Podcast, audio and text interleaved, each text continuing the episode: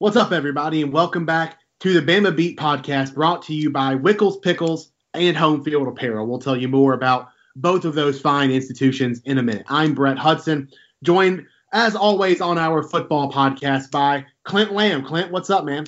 Not much, man. Glad to be back. Alabama's back. We're back. We're ready to roll. I know. We uh I was thinking about it this morning. We haven't podcasted since we recapped the Mississippi State game. Um, and part of that was due to an open week, and, and I was taking some vacation that week. And then we were, what, maybe 10 to 12 hours away from from podcasting when the LSU game got got officially scrapped by by the SEC. So we've uh, we've been kneecapped by by the Rona in terms of the the podcast, but we're back now. Um, and as always, we're brought to you by Wickles Pickles and Home Field Apparel. We'll tell you more about Wickles Pickles after our break, about midway through the show. But I think the best way I can sell Home Field Apparel to a group of rabid Alabama fans is if you've ever wanted a sweatshirt with an angry Big Al wearing a white helmet and nothing else, naked Big Al wearing nothing but a white helmet. Home Field Apparel is the only place you can get it. It's at homefieldapparel.com. They rolled out Alabama content a few weeks ago now. I'm looking at 13 items on the website. I'm seeing one, two hoodies. I'm seeing one, two, three sweatshirts, and then that would make what nine t-shirts.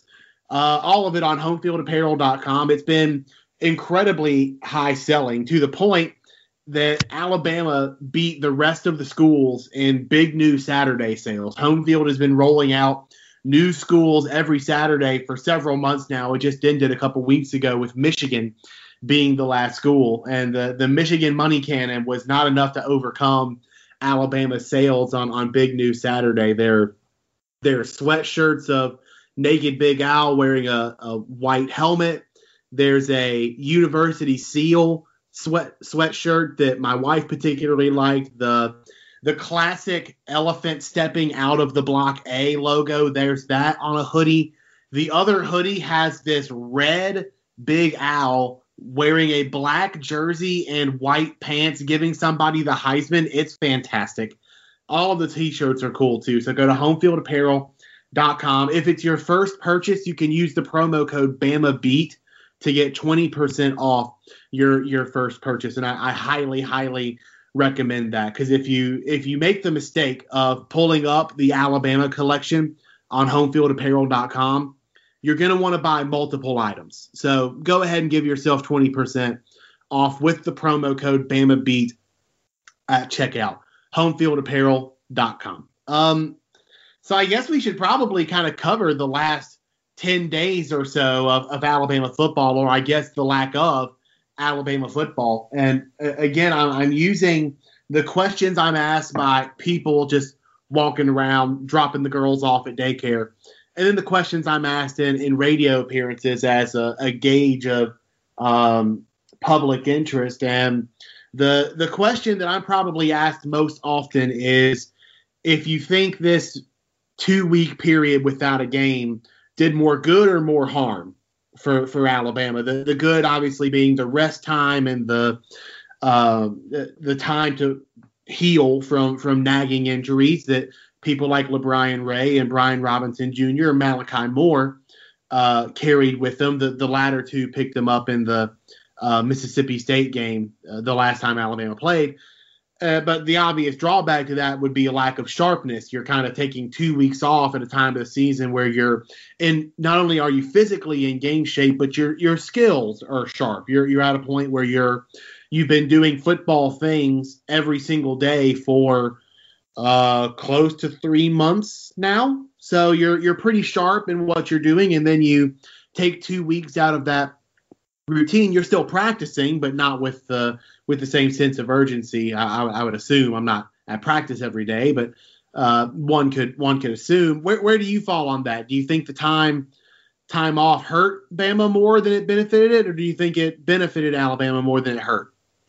That that's the million dollar question, right? Um, it is. Man, it just because I've seen it work both ways. Uh, there have been teams that have had to take extended periods of time off and come back and look really good.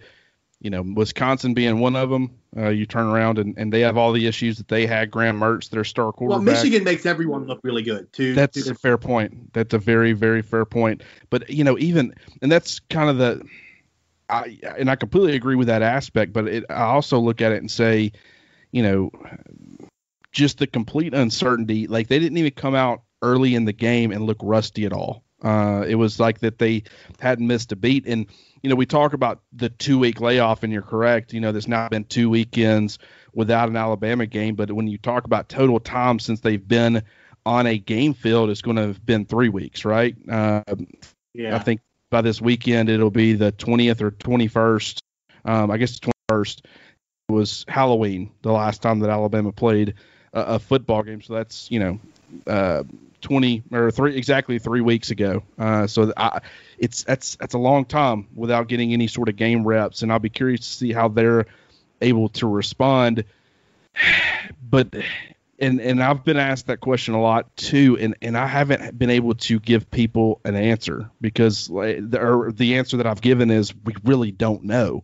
We've never seen. The only thing that I can look at and say definitively is we've seen Alabama with long layoffs before between the the the SEC championship or the last regular season game and a bowl game or the college football playoff or a national championship. When you give Nick Saban plenty of time to prepare for one opponent, uh, he's done well. But during this time, they focus on all these other opponents that they still have. You know, it hadn't been just focusing in on Kentucky.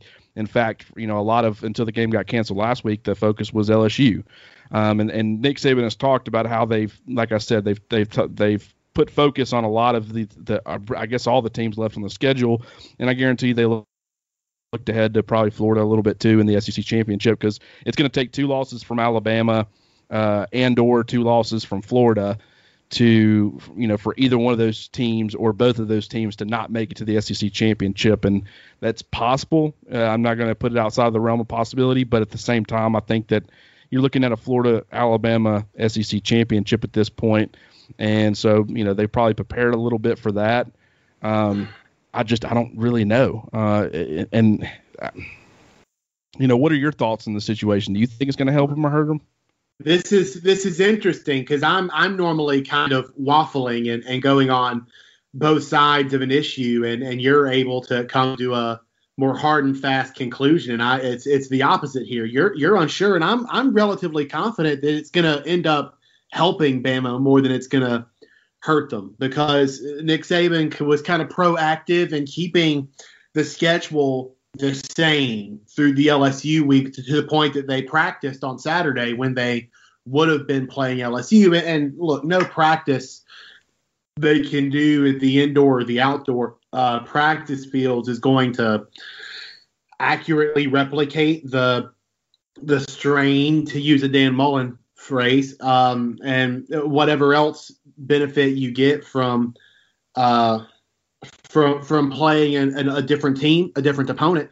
But I, I think the time off is really going to benefit them, if nothing else, because the specific people that we mentioned that have nagging injuries, and, and there are obviously more. Everybody's beat up at this point in a football season, so you're kind of starting everyone with a with a fresh bill of health. But the specific people that we mentioned, LaBryan Ray, who's been out for a minute, Johnson Jr. and Kai Moore, who both picked up uh, nicks in the Mississippi State game. All three of those guys are important in their own ways. LaBryan Ray, I, I don't think there's any doubt that he's the best defensive lineman on this team, or at least the most proven defensive lineman on this team. You would love to have him back, and you'd love to have him back as close to 100% as you can possibly get him.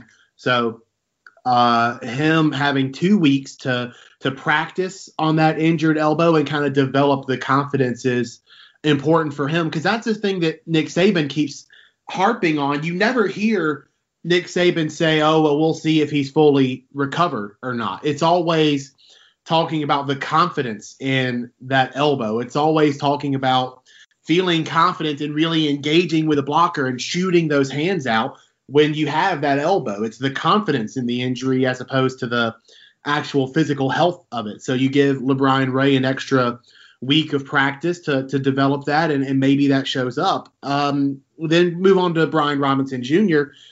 I, I, wrote about it. The story will post on tidesports.com, I think, first thing Friday morning. But people who've been avid listeners of the podcast for a while will remember in the preseason when Steve Sarkisian brought up that he wants to rotate running backs a little bit more to give Najee a little bit of a break. I looked at his track record going back to his time as the head coach at USC in Washington, and he just does not do that.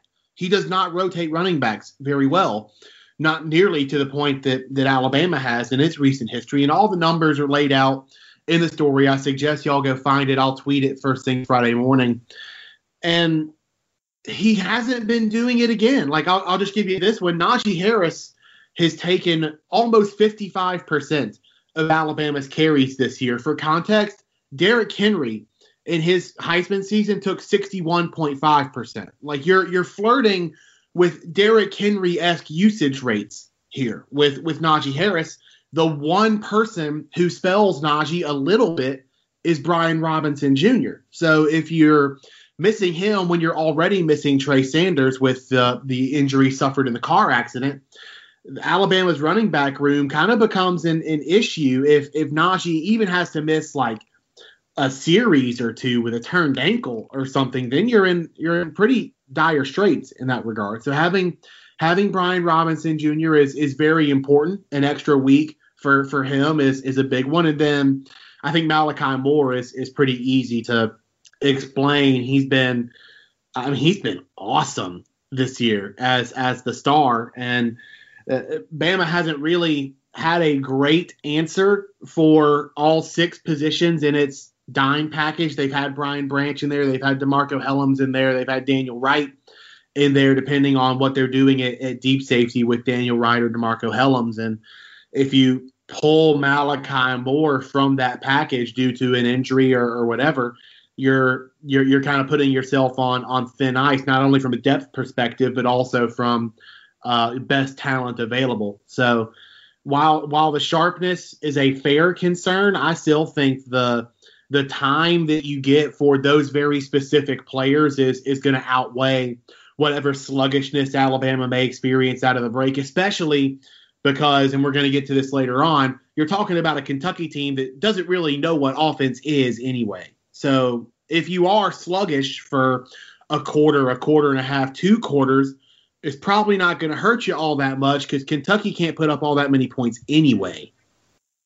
Well, yeah, uh, that, that's actually a really good point. Uh, all very good points. And one of the areas that I do think also help Alabama is the spots like wide receiver, where you took the massive hit with Jaylen Waddle. You had guys like Slade Bolden and John Metchie who have stepped up um, and, and, provided a lot. But as far as the depth behind them, you've had several weeks now to uh, get those true freshmen kind of up to speed, start figuring out okay, who's your fourth option, who's your fifth option, where where can we use some of these guys? What are things that they're doing well? What are some things that they're not doing well? You can put a lot more attention, or you could have put a lot more attention on those particular guys to really try to round out your depth and figure out where you're at during this time off, and they've been able to do that at some other positions as well. It's just you know wide receiver to me comes to mind because their their starters are pretty locked in and have been yes. playing extremely well, but the depth behind them was so unknown, and, and so the coaching staff has had plenty of time to let those guys compete,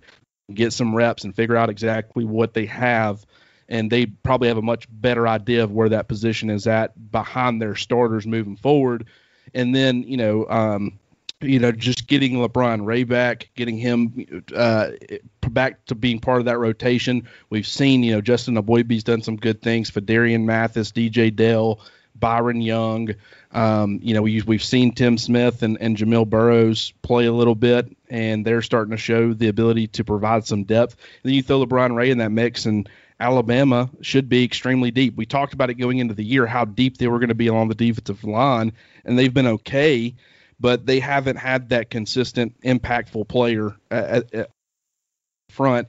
But maybe getting LaBryan Ray, you can get that presence, and then you turn around and, and can kind of mix and match playing to guys' strengths and things like that at the other spots, and he can kind of be your key cog uh, there along your defensive front. But I, I, certainly think that it can help Alabama. Um, you know, I, I, will be curious to see if there's any sort of rust whatsoever. Kentucky's coming off a game against Vanderbilt where uh, did some very good things offensively. Uh, not that's not a huge surprise, but I think it was Terry Wilson's best game. I think that gives him a little bit of confidence. But you're talking about playing Vanderbilt and going on the road to play Alabama, two very different things.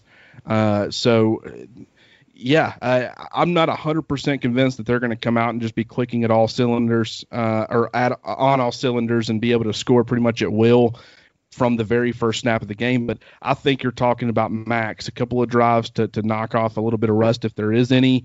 And, you know, at that point, maybe you're in a position where you've set yourself up uh, to, to know a lot more about your squad over the last few weeks. Um, but as far as Kentucky goes, very interesting game. Uh, Kentucky is a 30 point dog going on the road to take on Alabama at Bryant Denny Stadium. Weather's supposed to be pretty good, I think. I think the highs maybe like in the mid 70s, if I'm not mistaken. Uh, so, you know, what are give me some of your initial thoughts on on that game?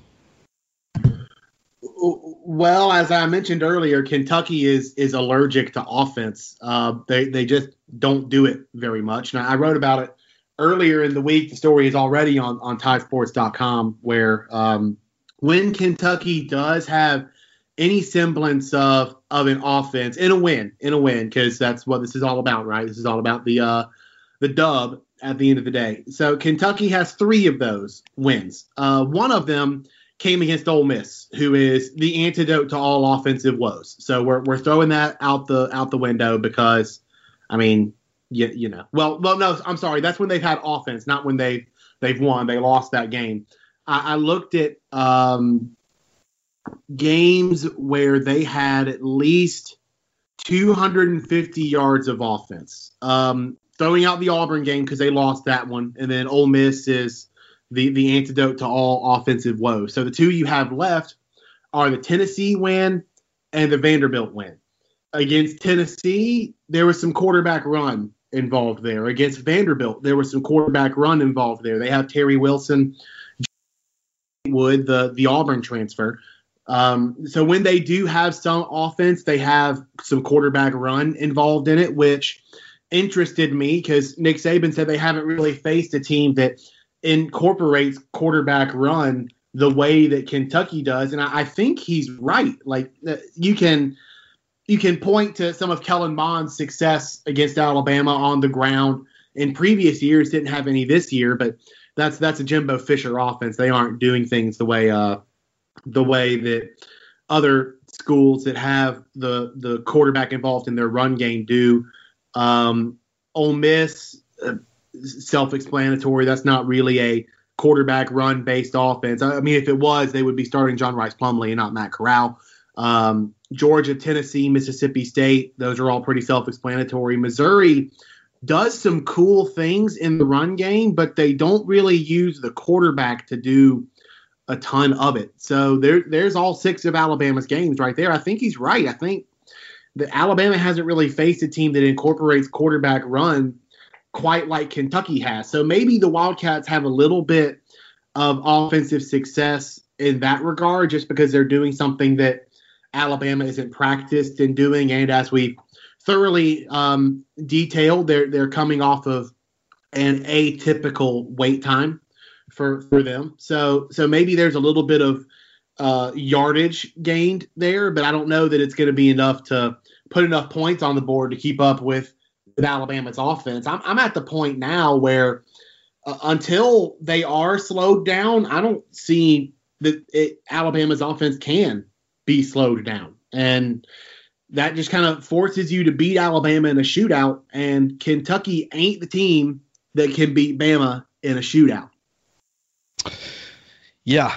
Um, I, I don't really for me, and I'm not saying that Kentucky can't win this game. I'm, I'm not going to rat poison that I much. To, to, be clear, I am. I am saying well, uh, let's hope that Nick Saban does not listen to this podcast, or you'll probably be getting an earful.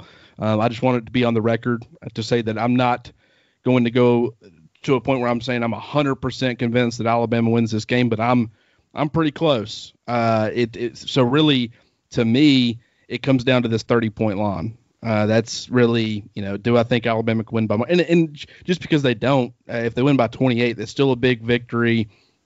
It, it doesn't mean that Alabama played bad or anything like that. It's just, you know, you got to be if if you're Alabama, the main thing is I don't know what this game does for you as far as knowing where you stand. You know, knock some rust off, but these high powered offenses that you've gone against that have caused you issues and you're probably going to face in the college football playoffs or the SEC championship against Florida. Um, you know, that those you're not going to be seeing that on Saturday. So you don't really, we're still not going to know where Alabama stands defensively following this game. I was hoping that Myles Brennan would be back. I was hoping that LSU would be able to play Alabama, and and I feel like that that was an offense where they try to do a lot of creative things that can cause problems for defenses, and we get to know where Alabama's defense is at exactly. But that game didn't end up happening, or at least it didn't happen on you know the time frame that was originally scheduled to happen.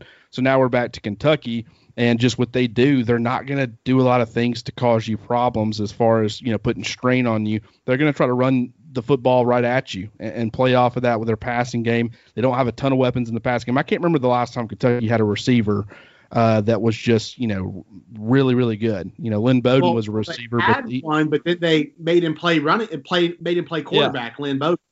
Yeah, that exactly, and that's kind of where I was heading. They they had one, and they turned around and through necessity had to play him at, at quarterback, and now he's uh, I guess he got drafted by the Raiders and got traded to the Dolphins, and he's a you know can be used as a running back, can be used as a, as a receiver, kind of a utility guy. But um, just Kentucky doesn't have a ton of big weapons in the passing game, and so they're not going to be slinging the ball around a ton. Uh, it's going to be we'll get to ha- get a good feel for where Alabama's defense is at as far as stopping the run, but I think that in some ways you can sell out for the run against Kentucky a lot more than you can against other you know much better offenses, and it can make your defense look really good by forcing them to try to be one dimensional when really your defense maybe isn't that great. And I'm not saying Alabama's it, and I'm just saying well, it's just still an unknown factor. So I, I we'll kind of see, um, and, and, we'll talk more about this on the other side of the break. We are going to go ahead and get to a quick break. Um, and and so this conversation isn't over, but we're going to end up getting some predictions in the second half of the podcast with you know maybe even try to get a score prediction out of you if I can. I don't know if you've written any kind of preview where you've got an idea of where you think this game could go, but um, we'll get all that stuff on the other side of the break. This has been the Bama Beat podcast brought to you by Wickles Pickles and Home Field Apparel. Hey Alabama fans, how do you chill out each week? There's only one beer out there that's literally made to chill, and that's Coors Light. It's as crisp and refreshing as the Colorado Rockies, a perfect moment to unwind in our busy lives. If your game is on, or any game for that matter, reach for Coors Light and that mountain cold refreshment. When you want to chill out, flip to the channels and crack open a cold Coors Light. Each week, the games are getting more and more important. Make sure your refrigerator is stocked up with the one that is made to chill Coors Light. Get Coors Light in the new look delivered straight to your door or at .coorslight.com. Celebrate responsibly. Coors Brewing Company, Golden, Colorado. And we're back on the Bama Beat podcast, again brought to you by Wickles Pickles and Home Field Apparel. Wickles Pickles, we've been we've been preaching the gospel about Wickles Pickles for a minute. Y'all, they are pickles, relishes, okras, sandwich spread. They're getting into some more apparel um, type stuff now. You can get a hat from them that, that apparently has magic powers, according to, to Hunter. Uh, and they're getting into more products too. So go to wicklespickles.com to learn more about all of their products. You can find them in the pickle aisle of your local store. And you know you can because they're Alabama made, have been for almost 90 years right here in the state of Alabama. Go to wicklespickles.com to learn more about all of their products. Before we move forward in this uh, in this Kentucky preview, you said just off the cuff you can't remember the last time Kentucky had a good wide receiver other than Lynn Bowden, obviously. Um, I, I, looked it up and I, I, found the answer. And as a big NFL person, you're you're gonna hear the name and you're gonna be like, oh yeah, that that worked out. Uh, does that ring a bell with you? Do you want to fancy a guess before I tell you the answer? He's in the NFL now. I, I mean, I'm not a huge NFL person, so I'm going to double on being a pretty big playmaker in the NFL as recently as like three or four years ago, if not more recently than that. Again, I, I don't really follow it that much. I'm, I'm pulling up this guy's uh, foot, pro football reference page right now. Let's see. Um, no, give me his give me his career stats. Let's see. Oh, come on, these are the games. Here we go. Let's see. I mean, the only the only person that I could possibly think of, and I don't even think that he played receiver. Yeah, he, this Kentucky. guy had this guy had 800 receiving yards as recently as last year. Now, if you're now uh, if you're talking about Randall Cobb, he played quarterback, right, at Kentucky. I am talking about Randall Cobb, um, and he he had he had a thousand receiving yards in his junior year at Kentucky. And then he got yeah okay maybe he did make the switch. Now did he still play? I'm drawing a blank. Uh, I Randall wanna... Cobb did attempt ten passes for Kentucky in 2010, which was his last season there. Um, so he made the switch. But I'm looking at his I'm looking at his uh, junior and sophomore seasons at Kentucky, and I'm seeing a combined 23 pass attempts. Yeah, so he, yeah, he, he got used in a lot of different ways. I want to say he was used as a as a rusher, as a you know receiver. He was kind of I guess he was Lynn Bowden. Um, I guess it's exactly. Yeah, they, they definitely used him in a bunch of ways, but I think he was far more of a true wide receiver than Lynn Bowden ended up being. Yeah, you're you're 100 percent right there. So that yeah, um, Cobb. It's been it's been about a decade since uh, since Kentucky had a good receiver that they used as a receiver. Man, uh, that's a blast from the past. You know, I forget that A, I forgot that he played at Kentucky. B, I forgot that he, you know, I wanted to say that he was a guy that got to the to the league and ended up switching to receiver. But you're right, he had already kind of made that move, and uh, and has ended up having a really good NFL career. Um, I guess when I think of receiver, I think of true wide receivers. I don't, I don't know. I, am trying to think of the last time Kentucky had like a big bodied guy who ended up making it to the league that did get. I don't know. Just their the receiver. When I think of, I don't know why, but Randall Cobb. Maybe it's just been a while. I don't know, but very interesting stuff, and it kind of tells you exactly because I don't think tight end was you know Jacob Tamme, uh, there for a while back in the day. I'm trying to think if they've had anybody else that tight end, but running backs. I mean, they've had some plenty of success. You know, Benny Snell. Um, I forget the guy before him, but he was there for several years and, and had some success.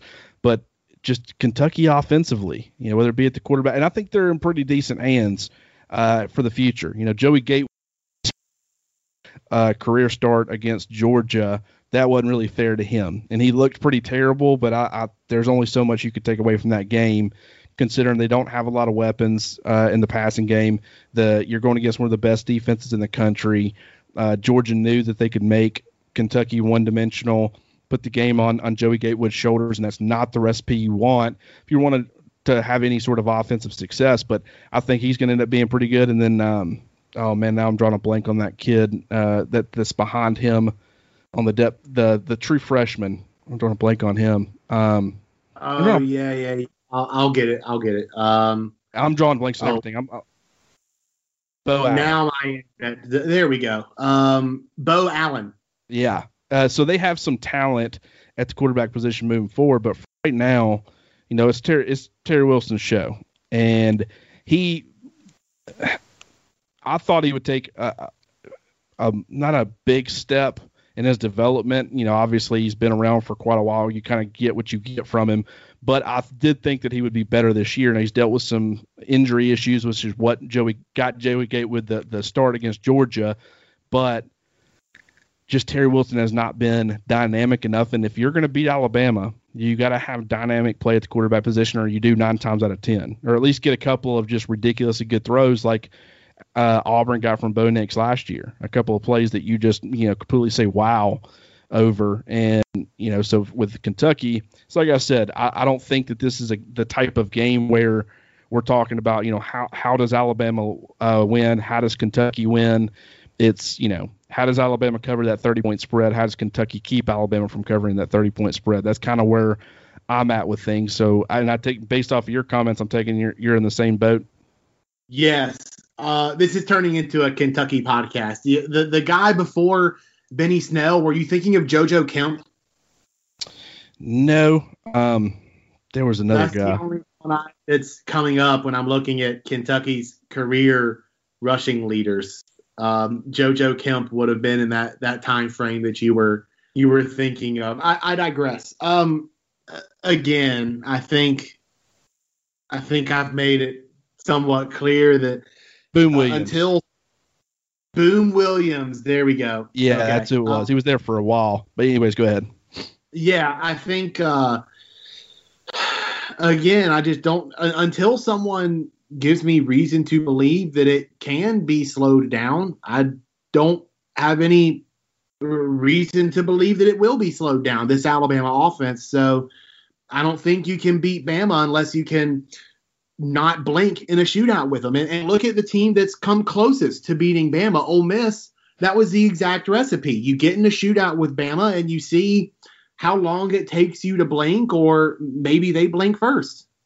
Um, and, and and it took Ole Miss three, three and a half quarters to to blink, and, and they were the ones that came closest to actually doing it. So un, until they find an offense that can go toe to toe with them and not blink, um, I, I I don't see any any reason to believe that it can be done. And and this offense just doesn't inspire any fear in me. And it, it is worth pointing out that Kentucky's defense is one of the best in the SEC.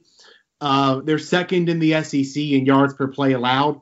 First and third are Georgia and Mississippi State, two other good defenses that came to Tuscaloosa and and got varying degrees of torched. So yes, uh, yeah, very good, very true. have- Kentucky does have a good defense, and they're a little bit better at preventing explosive pass plays than than Georgia and Mississippi State, and frankly, pretty much everyone else in the conference. So so that could factor into things if if that's systemic in in their defense, and they they actually have something about them that prevents explosive pass plays as opposed to just a, a small sample kind of fluke thing. Uh, Maybe they're able to hold Bama under 40 for for that reason. Um, but for for the most part, that that 30 point number when I first saw it, I thought, man, that's that's kind of big. And and then I thought about it more, and I, I think I can't my my game prediction, which I, I can't remember off the top of my head. I'll have to go pull it up, but it's it's right around that 30 number. But I think I ended up giving Bama the cover because uh, again, Bama has lit up defenses comparable to Kentucky's, and and the Wildcats don't have much of a semblance of, of offense. So um, it's not really a good recipe for um, covering, much less winning the game outright. But I'm gonna I'm gonna grab my uh, final score prediction real quick. So yeah, um, and this is kind of how I see the game going. And I talked about this with Hunter and Cecil on the the Pick'em podcast. Uh, you know, Kentucky's defense, like you said, that is a key that I think is could end up being very important if Kentucky wants any chance of covering this line because they've been so good at creating turnovers. And if they can get, you know, a potentially rusty Alabama team or offense early because of the huge layoff, whether it be, you know, Najee Harris fumble, probably wouldn't bank on that if you're Kentucky, but maybe a Mac Jones interception. He, he's been very good at protecting the football but maybe you can kind of bait him into something early, kind of like you know I wouldn't say he got baited into anything against Georgia, but Georgia got that uh, fortunate turnover that they couldn't really do anything with on the first drive of the game. But Kentucky's defense, you got to give them credit. They've been rock solid this year, and more so than definitely more so than Mississippi State, but maybe even more so than uh, than Georgia. They're very good at creating turnovers, and so I just wonder if that com- uh, combined with the layoff for Alabama could play into Kentucky's favor. And then the other huge as far as Alabama potentially covering this game or not covering this game is Kentucky's run game. You know, how much success can they have? They're going to be on the road, but they have a veteran offensive line, a very good offensive line, a good stable of, of running backs, including Chris Rodriguez. If they can have some sustained drives against Alabama's defense, which has not been, you know, overly impressive this year, has gotten better, but we still don't know exactly where it's at, especially when it comes to run defense. Um, you know, the last time they were on the field, they went against Mississippi State, who had zero run offense. So we just don't know exactly where they're at. If Kentucky can move the football and have some sustained drives and limit Alabama's offense or the time that Alabama's offense is on the field, uh, then maybe they can, you know, keep Alabama from being able to score enough points to exceed that 30 point mark. Uh, You know, I also mentioned on the podcast before, you know, with Alabama's elite offense, any point spread is possible. You know, I don't think there's anything outside of the realm of possibility. Alabama could put up 60 or 70 points against anybody, and I'll continue to reiterate that. You look at what they did against Georgia.